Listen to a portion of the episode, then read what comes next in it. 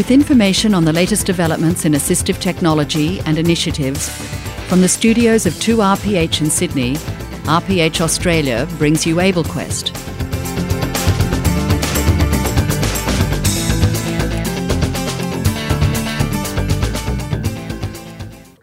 Hello, I'm Barbara Sullivan. Today's guest is Nikki Hind, Australia's first legally blind fashion designer and the subject of a children's book with braille alongside text. Nikki Hind, Dressed for Success, is the third book in a series featuring inspirational Australians living with blindness and low vision. Nikki's story is about an Australian fashion designer who uses her imagination to dream up beautiful clothing designs. Her label is called Blind Grit, a fashion brand built entirely of and around those who live with disability. Elaine Jontek asked Nikki about her resolve to reach her dreams despite her disability. They also talked about the book and her delight about it being read in an upcoming episode of the ABC's Play School. Welcome to the program, Nikki. You are Australia's first legally blind fashion designer and the subject of a children's book, Nikki Hind, Dressed for Success. How did that happen? The books are amazing. There are three of them, and they have been done in conjunction with Vision Australia. They are the brainchild of the fabulous Vildana, who is head of the library at Vision Australia. They're actually the very first books in Australia in Braille and standard print that are available retail. So until these books were created, if you or your child wanted a book in Braille, you could not just pop online and order it or pop into a library or a bookstore. Incredible. I myself don't read Braille, but I just presumed that they would be readily available, and they're not. These were first in Australia. They're aimed at oh, probably up to six year olds, maybe three to six. They're beautiful picture books, and the idea is big vision. So the idea is to get children with low vision, vision impairment to think big and think outside the box about what they can do when they grow up, essentially. And so they've chosen three vision impaired Australians who are doing cool things.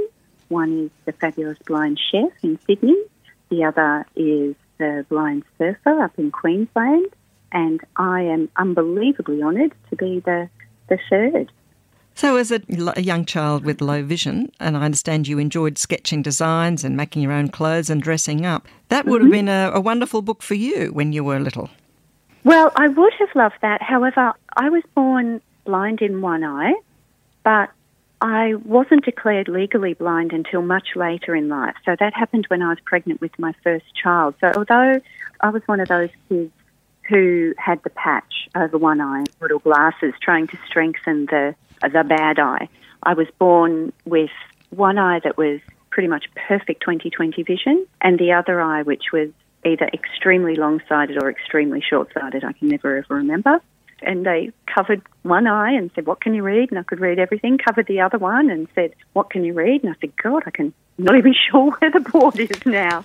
How old were you I, I was not quite six. Oh, I see. Um, mm. I was in primary school, and that's when they put the patch on the good eye to get the weak eye to, to kind of try harder and pull itself back in line. So I had that patch on my eye for a year and the big Coke bottle glasses, and I could not see a thing. I walked into the side of a horse. I used to walk into playground equipment. So they just kind of sat me up the front of the class and hoped for the best, but I couldn't see a thing. So I understand you had a stroke in your first pregnancy. So how did that affect your eye health? That's what wiped out the amount of vision to leave me legally blind. So, yeah, with my firstborn, Darcy, who's now 18, mm. uh, when I was pregnant with Darcy, I had a stroke which wiped out the area that processes the outside half of my field of vision. So, so you have no peripheral vision at all? Correct. So I can see out of the inside half of my right eye now. Why did you turn to fashion then when you had poor eyesight? Or do you, do you, you have to look straight ahead when you're looking at, at the material, at the colours and the style? Yeah, it's interesting what your brain feels in. But when I'm trying to get a hold of something purely visually, not kind of uh, utilising my memory and my brain, which you, your body just does naturally a, a, lot. It's amazing how, how your brain fills in what you don't really see. But when I'm trying to get a hold of things, I need it directly in front of me and at a certain distance. I mean, certainly when I was young, like an awful lot of kids, I loved dress ups, but I think I liked dress ups more than most.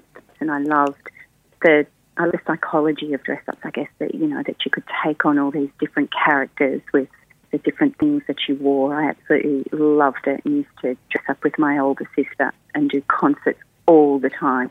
And then as a young teenager, I'd have to say I probably still more loved dressing up than the concept of fashion, really. It was if I wanted the clothes in the shops were not quite right. I thought, you know, I want, I like that colour, but I'd like it to be like this. I want it, and it was very much about a particular persona or character that I felt I wanted to appear like when I went to a, the school socials or certain events. So I did not know how to sew. I didn't have a sewing machine, and I would uh, just cut things out and hand sew them and staple them, and and it would be the.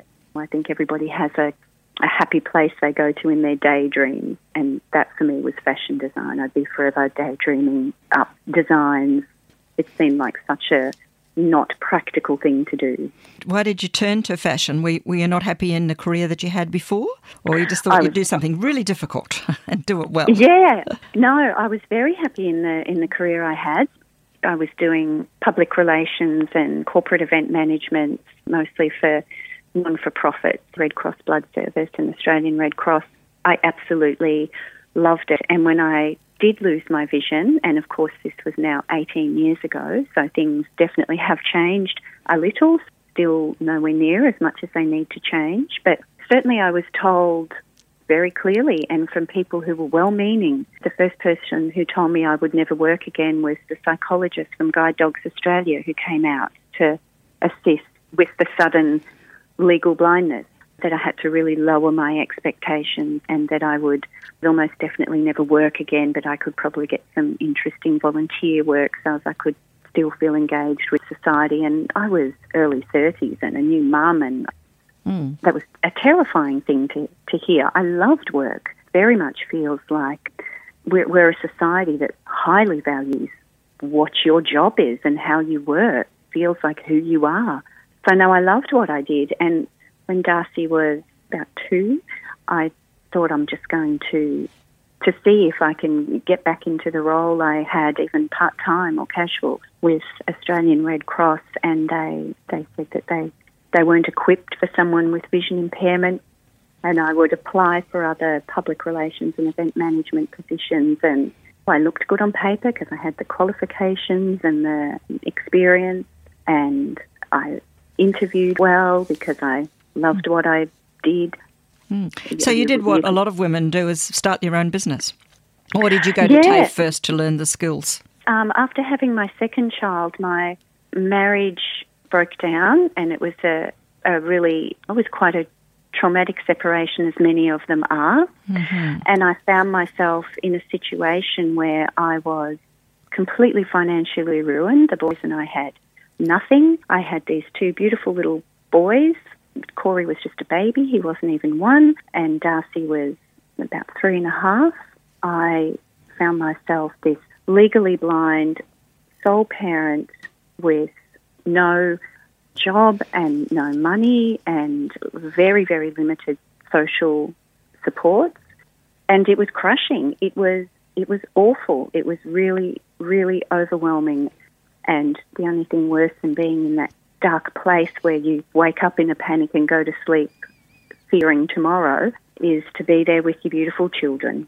I guess I was just determined to, to have independence and lightness and joy. And I guess what I did was I reached for a dream.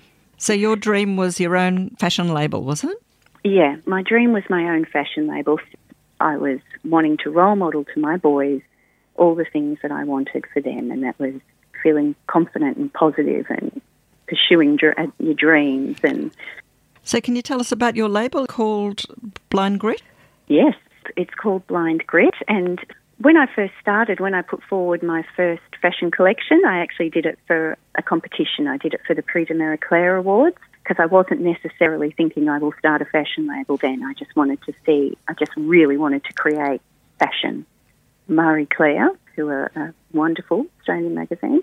Nothing came of that because the collection was certainly not retail ready. It was samples for a competition. But it, it made me think, well, maybe I can do this. Maybe I can do a be a fashion designer, and if I'm going to be one, what do I want that to look like, and where do I sit in the fashion landscape? So I started looking for my fellow blind fashion designers in Australia, and there weren't any. when I looked further afield, there were there were only a small handful internationally. You know, there are only about they're four at the time, I think, internationally, and that got me thinking, wow, what like where is disability in fashion? Why why are there no blind fashion designers, and why are there none in Australia? And so that's how I first got in contact with Vision Australia mm-hmm. to say I'm legally blind and I'm wanting to start my own fashion label. Could you help me? Could you please put me in touch with with my fellow blind fashion designers? So, hmm. um, your designs are they are they designed for people with disabilities, or they just do you have themes in your range?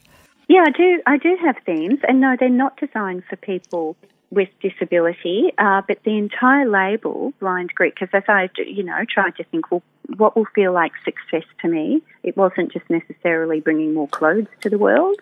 I wanted to to looking into where disability sat in the fashion industry and realizing pretty much nowhere. At the time, there were a tiny, tiny amount of some models, but certainly nobody making any of the decisions behind the scenes, barely anybody actually creating the fashion.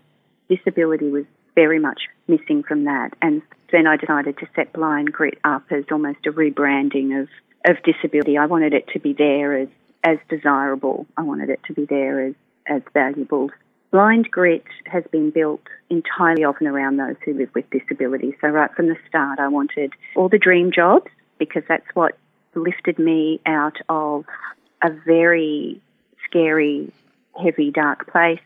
There are lots of dream jobs in fashion, and I wanted all of those to be done and all of the decisions to be made by those who have lived experience of disability. So I understand that everybody who works on Blind Grit, from the photographers and the graphic designers, makeup artists, they're all people who live with disability or they've survived some sort of trauma then. That's right, because I do certainly consider post traumatic stress and other mental illnesses as they tend to be invisible disabilities. They are absolutely social disabilities and get in the way of standard employment. So, where can we find more about your book and more about your label? You can find more about my label at blindgrit.com. I've got to hurry up and get the new collection up there, so I created a new mini collection for the launch of the Vision Australia book. And so I'm going to do a mini collection from all our favourite places that we travelled to. And the very first one that I had that I created for the book launch is, is Brighton Beach. So beautiful, iconic Brighton Beach over in the in the UK. And the book, mm. the um, the series of books, all three of the books are available at all good bookstores. They are being placed in every library in Australia. They will be in all primary school libraries across Australia. They're, all three books are going to be part of the Australian primary school curriculum and they're being read on Play School, which is even more exciting. Very exciting. And I know. I don't know if Big Ted's going to read it, but he'll certainly be listening. And you can, of course, go online at Vision Australia and purchase them as well. And I believe there's a special pre Christmas pack of all three of them too. And that was Nikki Hind, Australia's first legally blind fashion designer and the subject of a children's book called Nikki Hind Dressed for Success. You have just been listening to AbleQuest, a program that looks at developments in assistive technology and initiatives. From Elaine Shontek and Barbara Sullivan, thank you for listening and goodbye till next program.